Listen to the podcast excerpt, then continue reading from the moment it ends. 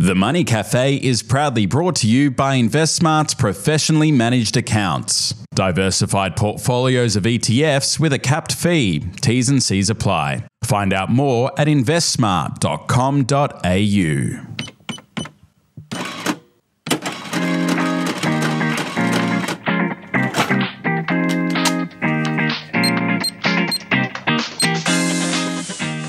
Hello, I'm Alan Kohler, founder of Eureka Report, finance presenter at ABC News, and columnist for the New Daily. And I'm Stephen Mayne, contributor at Intelligent Investor, founder of Crikey Shareholder Advocate and City of Manningham Councillor. And I'm James Thomson, senior Chanticleer columnist at the Australian Financial Review.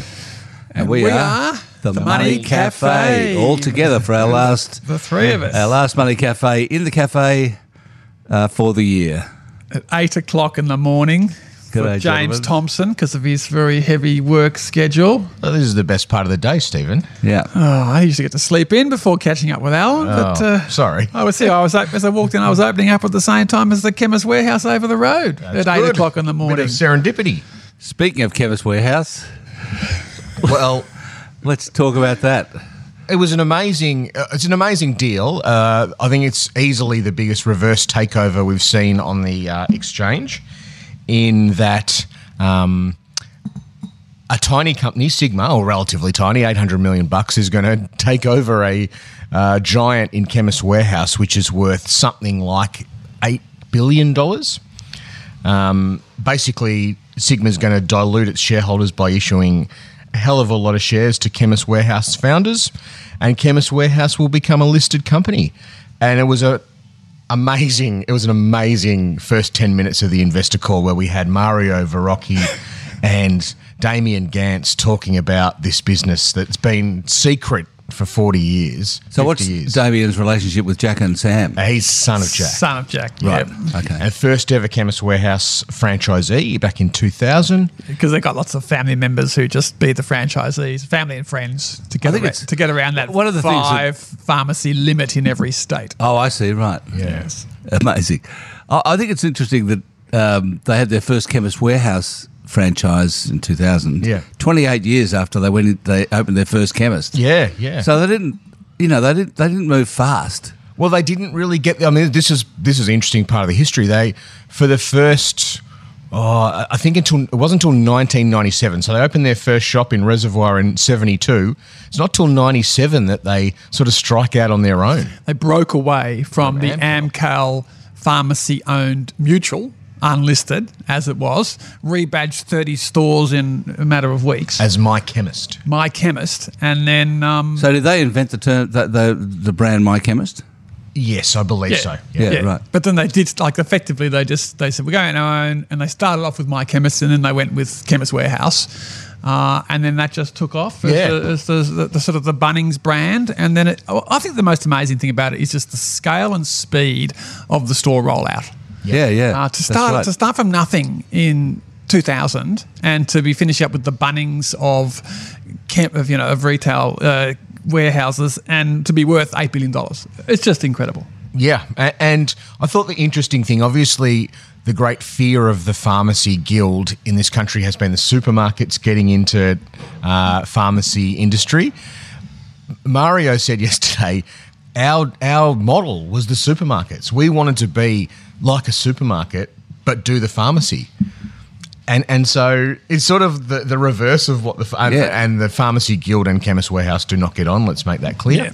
Um, but it, it it's a fascinating way they've built. Yeah, this and I I was interested in the fact that the that seventy percent of their sales come from the non-pharmacy stuff. Yeah. which is the reverse of most chemists. Correct. Um, most chemists are thirty percent up the front with uh, you know perfumes and Yeah. stuff like that, whereas they're seventy percent. Yep. And if you go into a shop, that yeah, what you see is what you get, right? There's aisles and aisles of hair products and Yeah, yeah. you know all sorts of stuff. Yeah, non-dispensing. Non-dispensing, Non-dispensing. But I thought Fels, Allan Fels was interesting last night on TV talking about he thinks this will bring greater pressure to allow supermarkets to get into dispensing. Which I, you know, I wh- presume he's really happy about that, right? No, no. He's, he's oh well. From a, I guess from a competition point of view, it is a distortion in the market that you, you know, supermarkets are not allowed to do something. I think this is a really interesting one. I saw some of your tweets last night, Stephen, on this, and I don't quite get what the, I don't quite get what the competition issue is. It seems to me that Chemist Warehouse has forced competition into a protected industry, the pharmacy sector, forced down prices and delivered a better deal for consumers. Yeah. Wouldn't it be great if it was extended to the supermarkets? Well, I mean, I think it's Better just- prices, it's- better it's service? Same as the news agents, and it's just the age-old argument. Yeah. The pharmacists are pillars of the community. Yeah. They are sort of quasi doctors in white coats. They look after you, and their livelihood should not be destroyed destroyed with the Walmart effect of just some huge category killer coming in and smashing the lot. It's it's as simple. Yeah. It's as simple as protecting a powerful profession. What about the? Uh, That's what a ab- valid argument. What about the problem that Chemist Warehouse is now becoming a wholesaler to other chemists? Yeah, I think that there's a there is a competition Don't they issue have there. to? Don't they have to um, divest the wholesale business? well, they're, they're buying a giant wholesaler. This is where I think, I actually suspect the deal, I, I think the deal may not complete. I just think there's so many different possible things that can go wrong. Partic- and the ACCC is the biggest one. Is they the ACCC may come in and say sell hundred pharmacies or ring fence your wholesale to a certain degree, because their secret source is now public, and there will be some powerful forces against it. When you suddenly come out and say, "Hey, look at us, we're suddenly worth eight billion, it's Yeah. like where'd that come from? You know, when there are regulatory rules about you can only own five pharmacies in a single state. Um, so I think that, that Chemist Warehouse would not be allowed just to come in and buy Sigma. If they'd said, oh, we're, we're taking over Sigma, we're becoming vertically integrated, I reckon the ACCC would say, hang on a minute. But by announcing this as a backdoor listing, Sigma raising 400 million, this whole sort of sense of inevitability, everyone going, wow, with the business and the data, I think they're just hoping to push the envelope as they've done in their entire business model for 20 years, push the envelope and hope the regulators sort of let them get away with it. Another interesting aspect of the deal before we move on to other subjects is that it seems to have been the idea of David Di Pilla, who was the UBS investment banker, who uh, went into his own business, bought the Masters Sites, sites off Woolworths, ended up with a company called HMC, which owned 20% of, uh, of yep. Sigma, and he happens to be Mario Verrocchi's cousin. Yeah. And his sister's going on the board, and, And she's a, and, she, and she's a franchisee. She's Well, uh, she, she works. She works in the business. She started off as a she's a franchisee. 30 year she's a 30 year franchisee. Yeah. She's an absolute pillar of the so joint. this is part of the family and friends model in terms of who So- are your franchisees. Amazing. I mean, talk yeah, I mean, De- Di Pilla's an incredible deal. You look at what he's done in the last few years. yeah, yeah, he's amazing. He, he's a force of nature. It is an interesting So- question, in my view, though, as to whether he should be allowed to vote that 20% stake. Uh, because if the Sigma share price tanks tomorrow, when they come back on after raising four, 400 million at 70 cents, Yeah. and they say, geez, it's a bit rough here to only get 14% of the company, and you've got to pay $700 million in cash to these billionaires, and the stock falls to 50 cents, then ordinarily the shareholders would say, vote against this. It's a dud deal. But Di Pilla's sitting there with 20%, and he's allowed to vote at the moment is the current situation whereas chemist warehouse is not allowed to vote its 0.7% stake in sigma so i think that's a really interesting I, I think Connection. Sigma shareholders will be pretty pragmatic. They will realise that uh, the Sigma wholesale business um, essentially has been valued at zero by this deal because the only relationship that matters is the Chemist Warehouse one. Take that away, you got nothing. If I was a Sigma shareholder, I'd be going, this has exposed this business as well that's where chemist warehouse has the foot on the throat because It- they ditched a- sigma a few years ago and sigma's share price cratered they went off to ebos and now they've done ditched ebos the kiwi giant worth 6 billion and they've gone back to sigma Yep. and then so you're right so so chemist warehouse commercial dealings with sigma are the company making or company breaking arrangement because they're the giant gorilla of the of the empire of the industry I think the other thing for Sigma shareholders is based on fundies that I spoke to yesterday, everyone will want to be in this thing at some stage. Sigma shareholders are actually going to be in at the ground floor. I, I can't see. I can't. I think this deal gets done. I can't see Sigma shareholders being an issue, but maybe there's a few who raise a few concerns. What about um, moving on? What about Woodside Santos? Is that going to go ahead? I don't think. I'm not sure. I, I think Woodside's not trying one on, but but is taking the uh, very US view that you can get away with offer, offering us a, a low or zero premium in the hope that everybody sees, everybody in the oil and gas sector sees the bright future for oil and gas. Or, or, you know, at least a very profitable future for the next 10 or 15 years. But the Santos shareholder base is frustrated. They are angry at, at the underperformance and they want they, want the sugar hit. They, they want something now. They don't want to wait five or ten years sitting in Woodside shares because it's an all scrip deal uh, as it's proposed. So I think this has got a lot to run. I think it's more likely that someone comes and bids, someone else comes and bids for all or part of Santos and Cash. Possibly. Yeah. And there's some seriously cashed up energy giants around the world. And is Santos is Santos desirable for those for those companies? It's it's Papua New Guinean assets are really desirable. Yep. So there's parts of Santos that people will be nervous about, but there's parts that a Total or a BP or a ConocoPhillips would love. Yeah, I don't know. I think that the, the South Australian government is also an interesting player Yeah. here because I mean, when Alan Bond tried to buy Santos in 1979 and he got to 40%, they just came in and legislated and said no one can own more than 15%. So Bondi had to sell 15% to Rupert Murdoch, 15% to Peter Abeles, and uh, Santos was liberated and remained independent. So I don't think you're going to see the Santos head office become a branch office of Perth-based Woodside. I just don't think the South Australian government will sign over the tenements for the Cooper Basin unless they get a sweet parochial deal for South Australia, given it's been so hollowed out Yeah, as a corporate centre with the loss of Normandy Mining, BRL Hardy, Faulding, Bank of Adelaide. I mean, Oz you name it, they've lost Oz Minerals. You name it, they've lost them. Santos is the last corporate standing almost in Adelaide. Um, you know, even the Hills Hoist Company has sort of pretty much gone broke, you know, in the last uh, in the last year or so. So, yeah, So- I, I think the regulatory issues are too difficult from a parochial South Australian government point of view. so why does why does Woodside want to do it? Just just as an opportunistic thing. Yeah, I think size is becoming really important. You need a really big balance sheet to compete with other big giants, but also fund decarbonisation. You need really, it's going to be really expensive. so I think that's part of it. Yeah. And I get the idea of having a, a Australian-based independent, not you know, not a subsidiary of Woodside or B, or sort of Shell or BP or someone or Chevron as we've always been or Exxon, but it's thirty years too late. I mean, no one wants to be a top ten player in oil and gas anymore with the whole sort of climate debate. Uh, this needed to happen. 30 years ago, uh, and now it's sort of a, the dinosaurs are all getting together. Exxon and Chevron have just done massive acquisitions, and Woodside's sort of saying we've got to get big or get out type Yeah. thing. That can be very profitable, though. The dinosaurs can have a, like the tobacco Big industry. tobacco, the big two, They, they it just tells us you can have fortune, a, a yeah. big last.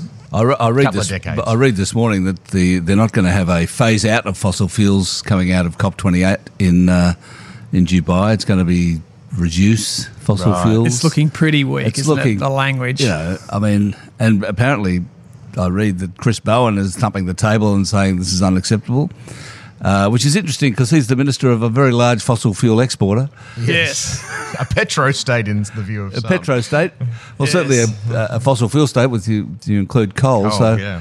uh, I think And Twiggy's there in Dubai on his boat Green Pioneer, Yeah. hosting John Kerry. So uh, yeah, but Oh, no, it's, right? it is looking pretty thin in terms of the actual language coming out of this one. So uh, And, and you know the bloke who runs it, what's his name? Uh, Sultan Al Jabbar, Jal Jabbar.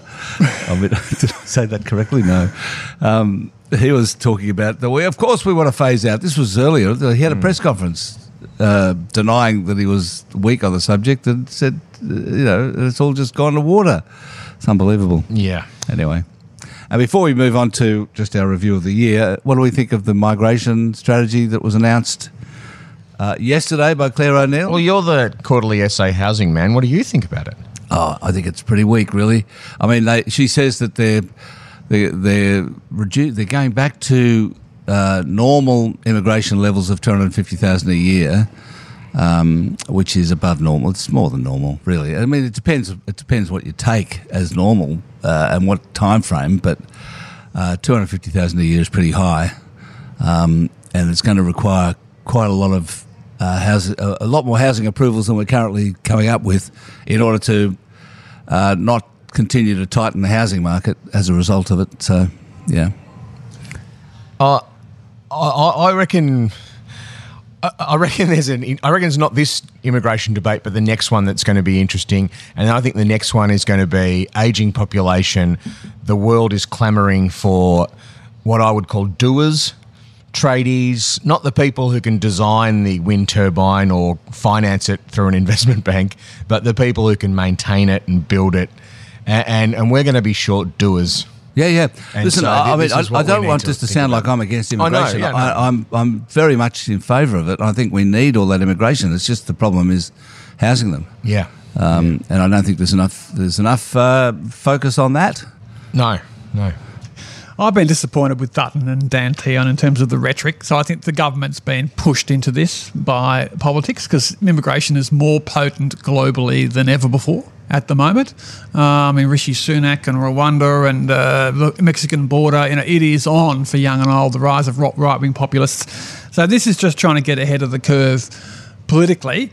Um, and I personally don't enjoy it. I think, you know, from a Melbourne point of view, we're one of the four great international student cities in the world. Yep. You know, along with uh, Paris, London, and New York. We've got 14, 15,000 students on the Parkville campus of City of Melbourne, the most of any campus in the world. It makes Melbourne a beautifully vibrant and lively Totally agree. And- place. but but the problem is you can't get around Melbourne now. I mean, Yeah. it's becoming impossible to to to get around. Le- Leaving aside the housing issues, just the infrastructure, the transport infrastructure is woefully short Yep. of of the population requirement. It seems to me. yeah. Um, okay, better move so on before we start sounding like old men uh, whinging about the traffic. All right, James, it was your idea for our, Oh, sorry. Yes, the awards. the awards, of the year. So Well, I think the- we did our awards last year and even some predictions, and I don't want to remember what they are, so I'm going to choose to forget them. No, we only look forward in journalism. Right, in the okay, prediction good, game, good. never look back. oh, yeah, that's right. All right, exactly. so uh, th- three, three, three awards: biggest winner of the year, biggest loser of the year, and what's the big story for 2024? Stephen, do you want to go first with your winner?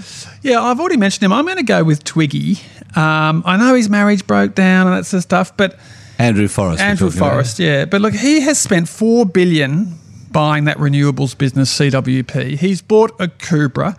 He's bought Mincor, the nickel miner, for 700 million. The iron ore price has just gone for, on a run from 100 a ton in May up to 137 again.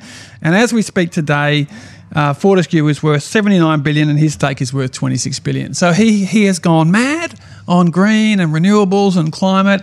He's got this incredible global profile. He's spending billions on all these frolics, and his core wealth and share price has just All-time continues to go through the roof, and he is just unstoppable. Alan? Uh, oh well, um, mine is a more global one. I was going to suggest that Sam Altman of OpenAI is a winner. Good, good. They nomination. fired him, and he's come back in triumph to, to run it. I mean, Literally like the second coming. and, and I just think it's really interesting what's going on there because OpenAI remains a, a uh, not-for-profit charity. I mean, it is uh, a, a fascinating situation that, it, and it isn't. I mean, yes, they've raised a lot of money, um, but but they haven't done it through issuing equity.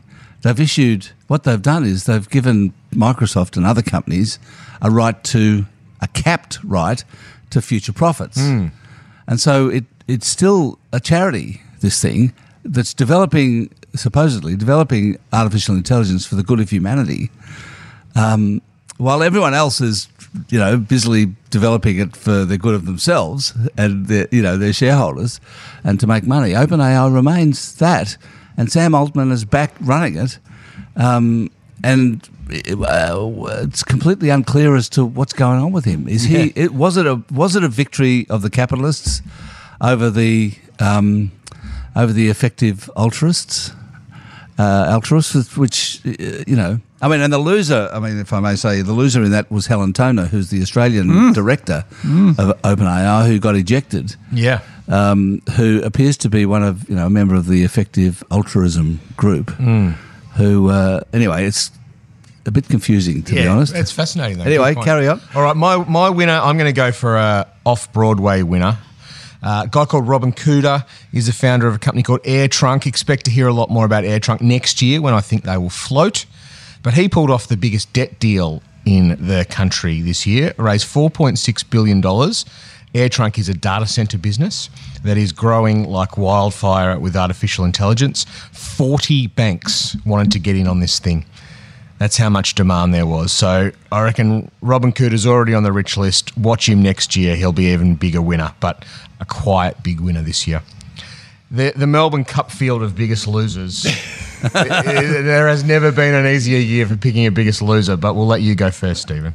Okay, well, I, am not going for an individual. I'm going to go for a corporate. So I'm going to go with Star Entertainment. Oh, good one. They have done two capital raisings. They've raised, they first raised 800 million at $1.20. Then they raised 750 million at uh, 60 cents. And the stock today is 47 cents. So the investors who've stumped up 1.55 billion are now holding stock worth 900 million. So they're down six $150 million in nine months since the first raising in March. Unreal. And I mean, I, I, should add Blackstone to this, having paid effectively 10 billion for Crown or $13 a share. If the stock was trading today, it'd be five or six.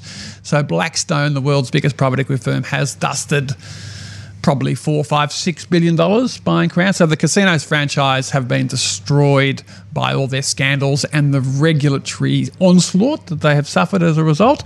And anyone in the casino business still has been a massive loser this year. Good call. Alan? You can go next. No, you go.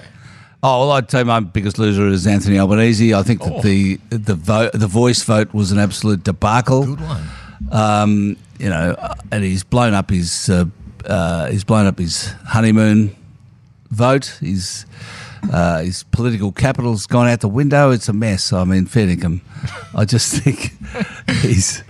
Um, you know, Come on, how, he how he has kept a promise? He said how, he'd do it, and he did it. Come on, and he's respected the decision.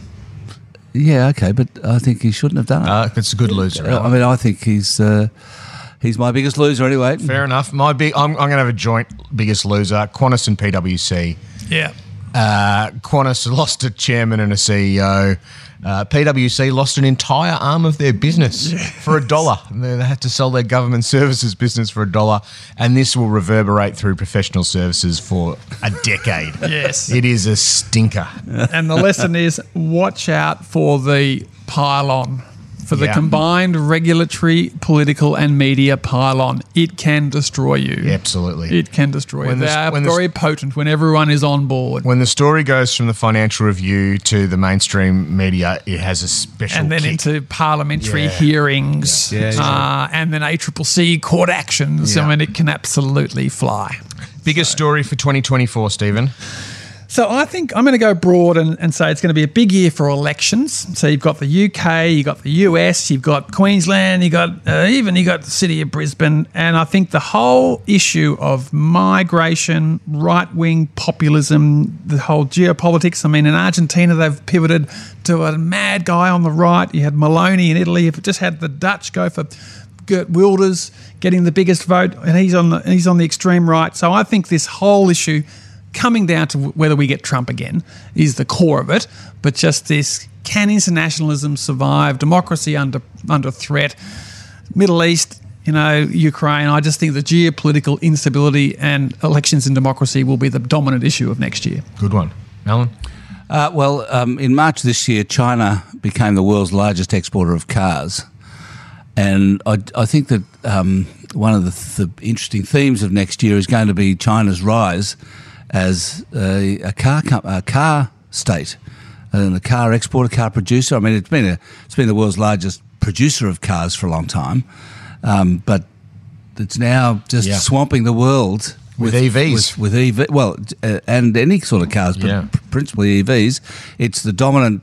Um, I mean, it is, it is the world's renewable superpower in terms of producing solar uh, solar panels, everything to do with renewable energy. It's got the entire um, supply chain of renewable energy, uh, batteries, cars sewn up. Uh, I just think China has played this incredibly well. Um, you know, I mean, ever, we've spent the year talking about how China's economy is collapsing because of the real estate crisis, which it had. The real estate crisis, every bit as big as the America's uh, uh, uh, real estate crisis in 2007. Yeah. Um, but it has not collapsed. The, they've not gone into recession. And it's because the China's um, uh, China's trade surplus has tripled in two or three years. I mean, it's But you don't think the likes of you know Apple and Musk, Tesla have sort of captured a lot of that upside with uh, all their sort of China interests? an increasing number of Teslas are made in China. Yeah, that's right. I mean, they're just uh, th- sure, but China's China's got it. Everything. China's got it. Yeah, good, good one. My, my big story is interest rates. I know we've been talking about interest rates for two years, but this is the year where we will finally see the pain that the most rapid tightening cycles in 40 years actually delivers. We're getting a little sense of it towards the end of the year, but f- imagine how tough this is going to be uh, t- this time next year if we haven't had any rate cuts, which I think is a is is a possibility. Uh, the setup for the for the federal election in 2025. By this time next year, it'll be an intensely uh, tough period for the economy and an intensely tough period for both sides of politics. All right, Good I- one, that's a good I- one. I've stolen the um, hosting duties there, so Alan, I'm going to go back to you. well, we've got questions now. We'll start with Bart. Uh, before we do that, we need to get to a quick word from our sponsor. InvestSmart's professionally managed accounts is a digital wealth platform with diversified investment portfolios overseen by Australia's most trusted finance experts, including Paul Clitheroe, Effie Zahos, and the Money Cafe's Alan Kohler. Join thousands of Australians growing their wealth through InvestSmart's managed portfolios. Check out investsmart.com.au for more information. Okay, go, Stephen. All right. Well, Bart is asking us to get the crystal ball out on seven metrics, and we could be here for two hours if we went through all of them. But uh, let's very, very quickly skirt around the table. So the ASX 200, next 12 months, up or down, guys? What do you Down. I'm, I'm a down too, from 7,200 at the moment. Yeah, I think sideways, but you know, it depends on hard or soft landing in the US. Really, It I mean, if it's depends. a, you can't say it depends. Yeah. And uh, we've got to keep this moving. Interest rates, I say no more rises, but no falls either. I just think they're going to be steady for the year. oh yeah, I think so. Me too. On hold till 2025. CPI, I think it'll be back within the 2 to 3% range within 12 months. No, three and a half to four for me. Yeah, I think so too. Above three, but on the way down to Yeah. to three, GDP, no recession, but fairly insipid two growth. two percent growth. Yep, sounds Yep. about right. Property prices, I think, with immigration coming off, we'll see a 5% drop in residential.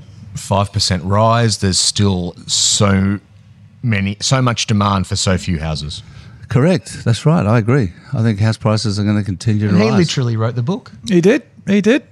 And oil prices, I think they'll be going, they won't stay at this level at 71.25 a barrel. I think they'll be edging back up. Yeah, I think so too. Um, but uh, unless, that, yeah, oil price is a thing to watch. If if oil breaks below seventy bucks, that is the commodity market telling us there's something bad coming. Yeah. really bad. Correct. That's recession stuff. yeah, that's true. And I just suggested we want to throw in another metric of our own. I'm going to say uh, iron ore that the federal government, after seven years of saying that the the iron ore price will be average of US fifty five dollars a ton, I think they'll finally drop that because at the moment it's at one hundred and thirty seven fifty, totally underpinning Australia's budgetary power and e- economic performance as usual. So I just Well, I reckon uh, a year ago, fifty-five looked looked probable. Uh, I mean, you know, in- I, I wrote a column on this week. It's the greatest mystery of of Well, I think it gets. I, I think it's gone up because of uh, China's ca- uh, success with cars. It has. You, Yeah, you yeah. re- go and read my column, Alan. It's a great. It's a, it is the exactly that. Property is thirty five percent of steel demand. The other sixty five percent has gone okay. Yeah, yeah. It's not great, but it's okay. Well, you know, yeah, the, the cars uh, cars are mostly uh, uh, batteries these days. I mean, uh, both the cost and the weight, Yes, but true. it's they're still wrapped in steel. Yeah, yeah. Now, our first question we'll do with is Bart and Jaden combined. Is the work from home phenomenon and or everyone being on their iPhones and the whole social media thing, is that a driver of the fact that we've got this decreasing labour productivity uh, across the economy? What do you think? I reckon. Sorry, You go. go Uh, uh, I reckon that's a factor. I think working from home is a drain or uh, does tend to reduce productivity. Uh, I think iPhones probably do too, but I think the main thing is the shift in the economy towards services, which are inherently less productive. Yeah, and Jaden says that his personal productivity is down 20% when he's in the office. I reckon, Jaden, you're going to be in the office more and more. I, I think this is this is an amazing thing. We're, uh, we had a lunch the other day with a big bank CEO, and I said to him, you know, he's sort of like, oh, well, it's okay now. We're, we're relatively happy. People are in two and a bit days a week. And I said to, and I said, you know, five years ago, would if I'd told you your workforce is going to be in the office two and a bit days a week and you'd be okay with it, you would throw me out of this office. it is amazing the change in people's perceptions, It and I reckon it might start to shift back. Yeah. Well, I'm celebrating 20, 25 years of working from home next Oh, year, and uh, I'm not going to have anyone tell me I can't sit on Twitter all day on my phone and uh, tweet away about what's happening at some online AGM somewhere in Australia. Noted. Mason, this is for you, Alan. I'll read it out. I recall a while back, perhaps in the early stages of the pandemic spending, Alan was talking about Milton Friedman, Friedman, who said, quote, inflation is always and everywhere a monetary phenomenon. He was later quoted as saying that this refers to persistent inflation, not to short-term shocks. Is he still right, or has the pandemic and countries like Japan proven otherwise? Oh well, I, I think when I quoted that, I was saying that uh, Milton Friedman was wrong. That inflation is clearly not always and everywhere a monetary phenomenon. I mean, I think it's obviously the case. I mean, it's it's often a monetary phenomenon, but not always and everywhere.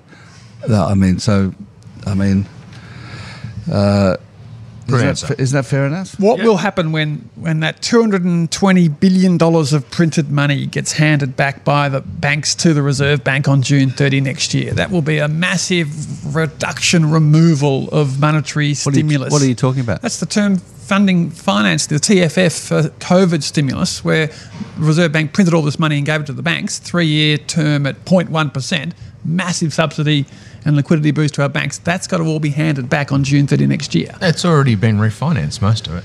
Well, it's just, At, at higher costs, but yeah, Yeah, they'll, Sure. they'll be right. Don't they won't be handing much. anything back. they're ready for it. No, They're on. ready for it.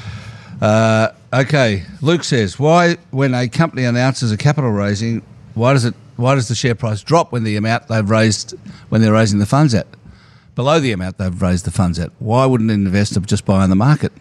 Go. Well, this has been a very interesting year for bad capital raisings, uh, where a capital raising has been announced and the stock price has tanked and it's traded below the offer price. And the bottom line is it's it's supply and demand.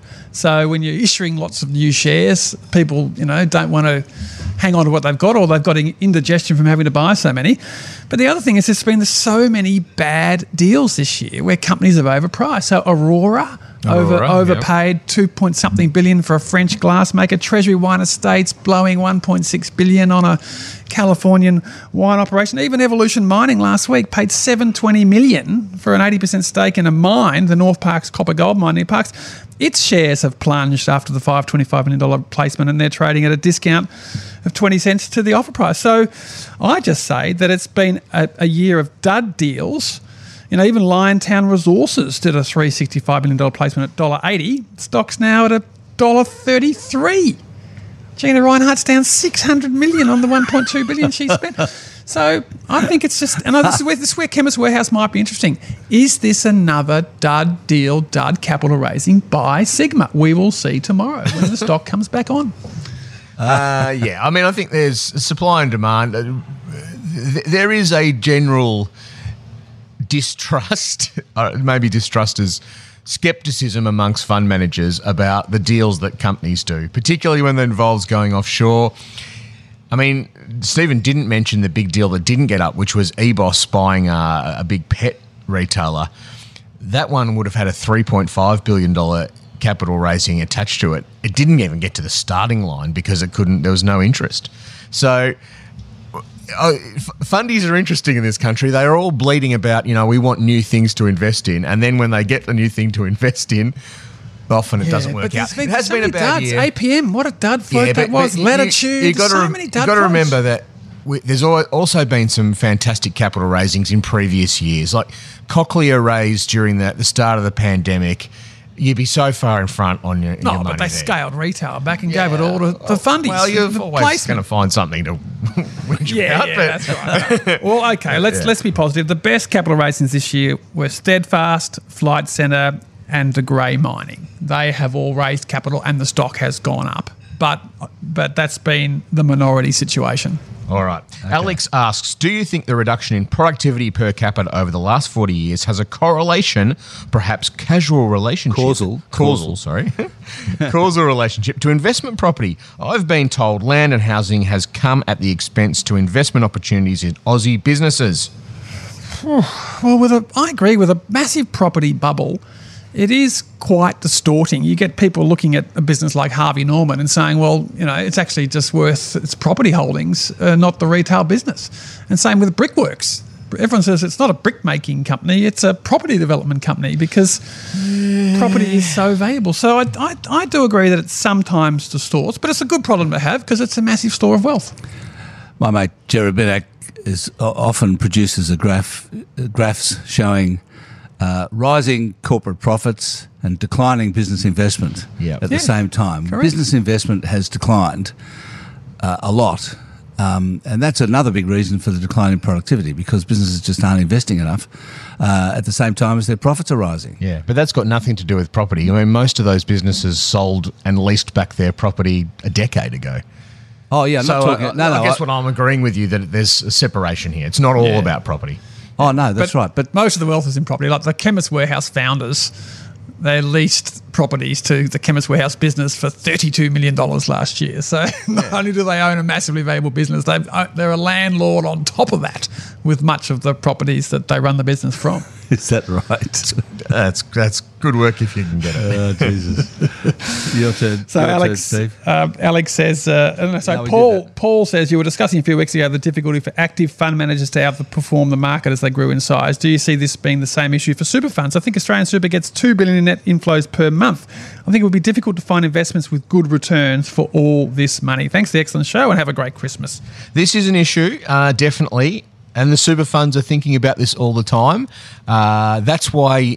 And the the reason you see them go into unlisted assets is because they're trying to avoid the problem that fund managers have got.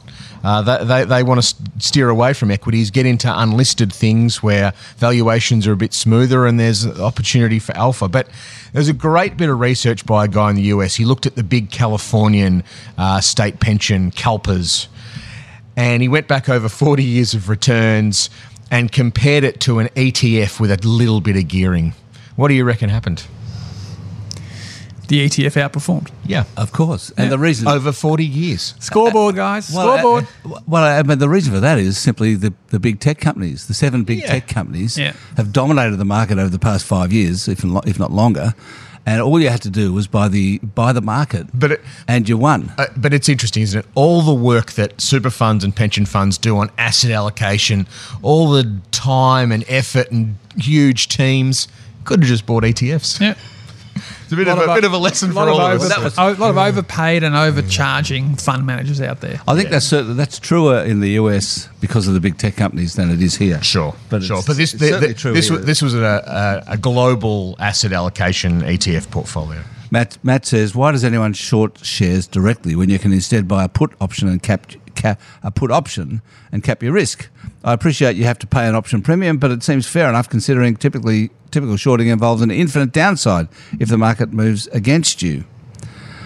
Look, I think it's just a supply and demand thing. Is that for some reason the investment banks and the long fund managers who have stock to lend have come up with a system where there's material amounts of available stock to short, and the financial system just has not come up with such such volumes of put options to take equivalent exposures for the same price. Yeah, I, I think it'd be a volume thing too. I, I don't know how many, how much. It might work for Matt as a retail investor to buy some options. I'm Yeah. not sure whether he'd be able to get the Ten percent vol- of the company, like you see with the big short the- positions. yeah, Yeah. Because So- the big index funds have got typically 15% of, uh, of every company, and they often just they get a, vex- a margin by lending it out. They don't care. That's Because right. they're long holders. Yeah. And, uh, all right. So Big Bank Deep Throat says to Alan, thoroughly enjoyed making my way through your quarterly essay. I work in mortgages for one of the big four. There used to be a heavy focus on how much market share you could gain, but this year our banks have been keeping pricing higher to avoid market share growth because the margins aren't as lucrative, particularly with 70% of mortgages coming via mortgage brokers. Is there an argument to be made that this is anti competitive behaviour, says Deep Throat? And should banks be obligated to pass rate cuts on in full when we eventually find ourselves back in a rate cutting environment? Alan. Oh well, you know, I mean, the, the, the banks. It is a cartel, of course, and the banks. It is uh, it is not competitive uh, in that respect. But look, uh, no one's going to force them to do anything, really. I'm surprised at uh, Big Bank Deep Throat be- because the numbers say it has been very competitive. Uh, Particularly ANZ. NAB. NAB's been going for it. No, no, no the, the ones who've been going for it are ANZ and Westpac. Uh, ANZ suffered what Matt Comyn, the, the Commonwealth Bank CEO, said was the biggest margin erosion in Australian banking history in the last six months of its financial year uh, because it was going because it's been competing aggressively on mortgages. So well, I'm not sure. I think it is really competitive. Macquarie, ANZ, and Westpac are going pretty hard. CBA and NAB have been more uh, intent on uh, pulling back from aggressive pricing and you've, maintaining. you've got an insider here saying the opposite. Well, there you go. He, know, he- he- uh, he's the he's he's he or she probably works for one bank. Um, I, I don't know. I, Maybe he works for Commonwealth. I think I think it's pretty competitive out. If you tr- Yeah. you go and try and get a loan, Yeah. go, go to a mortgage broker and get a loan, they're, they're falling over. Yeah. Well, I, sort of at, at Manningham, we've we've got more money on deposit with NAB than CBA at the moment, 29 versus 27 million, because they've been so aggressive on the deposit front. So uh, I must admit, if there's one law you could change in terms of the bank power, because Deep Throat's also saying, could you change a law on um, on uh, you know, to make it make it fairer? I reckon this idea that you have to effectively give a personal guarantee with a, a mortgage. Uh, I'd, I, it should be non-recourse in my view. You shouldn't have to effectively give a personal guarantee when you take out a loan. Um, and I also reckon that you should have to pass on Reserve Bank rate cuts in full. Like this whole thing that the banks control pricing when the government sets pricing. I think it's, there should be a, a bit more of a follow through. To uh, I, I know it's price controls, and you'd argue against that. Oh, well, they control one element of pricing. The banks have to go offshore to get their funding. They have to, you know, if you can get more deposit funding, you can offer better rates. But that's why there's such a cartel because everyone's just got their money on deposit sitting there earning not much, and then Judo Bank tries to come along and compete, and their pricing in the wholesale market is huge because they just haven't got the credit rating and the the the market pricing power of the big four who can borrow money cheaply offshore. It, it is funny to me, you know. I don't, not, I don't want to be seen to be defending the banks, but if you said, "What's the what's the ideal number of competitors in supermarket industry?" It's not two. Is it four? Well, that's what we've got in banks, and everyone thinks it's a cartel, a disastrous cartel. Like I don't know. Yeah, it's actually it's, it's- actually quite competitive, No, which, right. which Oh, makes okay. their It's market power and profits so surprising. But it's basically the But size also, of the mortgage uh, market. the, is so I suppose huge. the other thing that makes it uh, should make it more competitive is the way that so many mortgages now, more than half, certainly more than half, yeah, brokers. are uh, uh, done by mortgage, I- uh, I think mortgage the, brokers. The real story in mortgages is that the banks have lost control of this sector, and they've it's all become commoditized, and they'll pay for it for years to come. But the volume has just gone up and up and up and up, over three trillion. And well, at the end of the day, you're clipping the ticket still. yeah, that's You know, right. uh, volume game. They've got their costs down. Technology closing branches. the volume's about to come down though, because there's been a volume spurt because of all this refinancing activity. The fixed loans going to variable, that's about to end. It's, it's six months away from ending. So let's see in six months.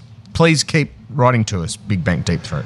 Um, your turn, James. Matthew says, Love the podcast and enjoyed Alan's quarterly essay. In the past 10 years, I've been a homeowner, property investor, and tenant, so I've seen it from all sides.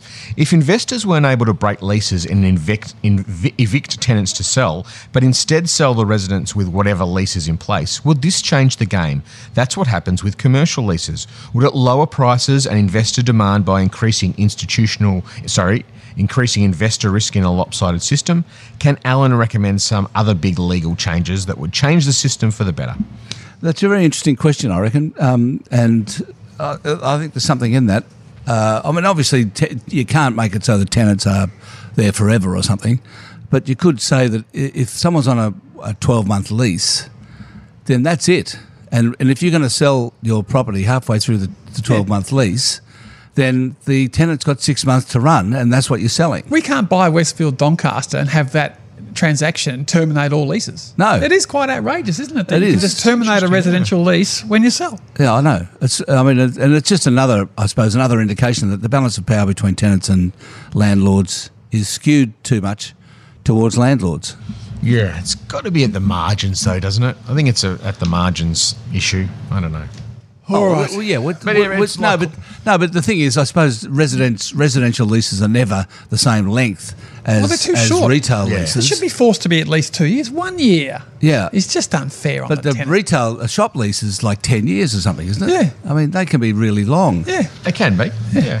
Now, last question from Mason. Hi, Alan, Stephen, and James. Is it true to say you're all journalists first and economists, finance experts second? I'm curious if you could talk to how you came into finance journalism. Did you want to start out in finance and fall into journalism, or the other way around? Would love to hear any interesting fork in the road moments from your careers. Love the pod. I use it to drown out the crappy music at the gym. Righto, Alan, your big fork in the road moment. It was boat building in Perth, wasn't it? When you Oh no. Well, I I, uh, I tried. I, I applied for a cadetship at the Herald, as it was, in um, crikey. When was it? Nineteen seventy. No, Not sure. I wasn't there. Yeah, 1970. Uh, applied for, a, didn't get the cadetship at the Herald. Uh, ended up, uh, I'd moved out of home, so I had to get a job. I ended up selling uh, steel pipes for Stewart's and Lloyd's in City Road. Got a job as a, a trainee salesman for Stewart's and Lloyd's as I waited to see uh, for an opportunity to be a journalist. right. Uh, finally, an ad appeared for a copy boy's job at the Australian. Uh, applied for that, got it, and it happened to be in the finance section. And so uh, Brian Frith was the finance editor in Melbourne, um, and there was Bob Mills, John Beaver, uh, two others. So it was a big finance section at the Australian. There, was, there were six journos, and I joined them as the copy boy, making coffee, doing the filing, doing their dry cleaning. and for 12 months I did that. That's great. 12 months I did that. foot in the door, Foot in the door, got a cadetship, and my entire the rest cadetship. is history. That, well, my entire cadetship, which was three years, was spent at the Stock Exchange in Collins Street in the press gallery overlooking Yeah. the uh, chalkies I did a year in that the- room too. on the uh, Yeah. on the floor of the Stock Exchange. So that's what I did every day was go there for three years and watch the Stock Exchange. Yeah. Yeah. That was my cadetship. Fascinating. James, Uh, I um, always wanted to be a journalist, and then I did an internship at my last year at uni at the Oz in Melbourne. The section that needed help was the business section, and so I got a few things in the paper. I even did a story on the the uh, the Billabong float. I remember the na- the day the Billabong float was announced. I did a, a story on that with the help of someone else, of course. And so then a job came up at BRW as a as a trainee uh, or cadet, as as a, they were known then. And I actually had something in my portfolio that related broadly to business, and I was away.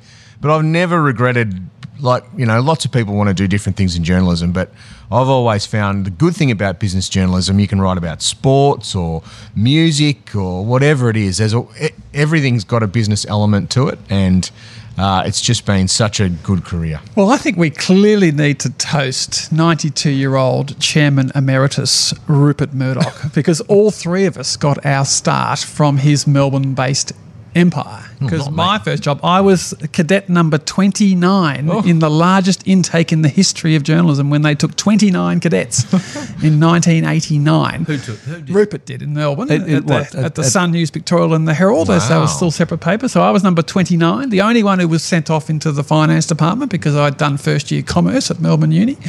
And that was it. And then uh, got a job as a spin doctor for Jeff Kennett. And then Fork in the Road stupidly tried to blow him up by going on four corners and running against him. And so I was unemployable and I had to go off and start crikey and be a shareholder activist because couldn't work in the mainstream until Alan gave me a job. Well, there you go. Fork in the road. But here's to, here's to Rupert for giving us all our start in Melbourne before Well, that's right. 1990. So he's, he's done something the good. great man. He's done something good in He's his got no Rupert. regrets about that, I'm sure. Uh, very good. Well, that's great. That's it. It's- It's been a fantastic year in the Money Cafe with you guys. Thank you very much for showing up each week or each fortnight. In your case, it's been it's been great. I've really enjoyed it. Thank you, um, Alan. And can we just uh, pay tribute to our super producer, Greg, who um, is the silent uh, force, the glue, I reckon, Alan, that holds this podcast together. He is indeed. On, on behalf of, uh, we've got a little a gift for you here, Greg, from the three of us. Uh, we really bubbly. we really appreciate your uh, brilliant work on this podcast, Greg, and keeping us all in line. And I want to back that up because every other big podcast in America, you listen to, they read out the credits, and like 10 people get mentioned sound engineers and composers and editors. And we've just got one person who does everything, and we don't even thank him every week. So I agree. A heartfelt thanks to Greg Dimopoulos, good on you, Greg. Good on you, Greg. producer Thank you. extraordinaire. Well, that's it. See you next year, everyone. Uh, go on. I'm James Thomson, senior Chanticleer columnist at the Australian Financial Review. Oh, yes. Well, I, I should say who I am. He's Alan, and I'm Stephen, and we'll see you next year. See you next year.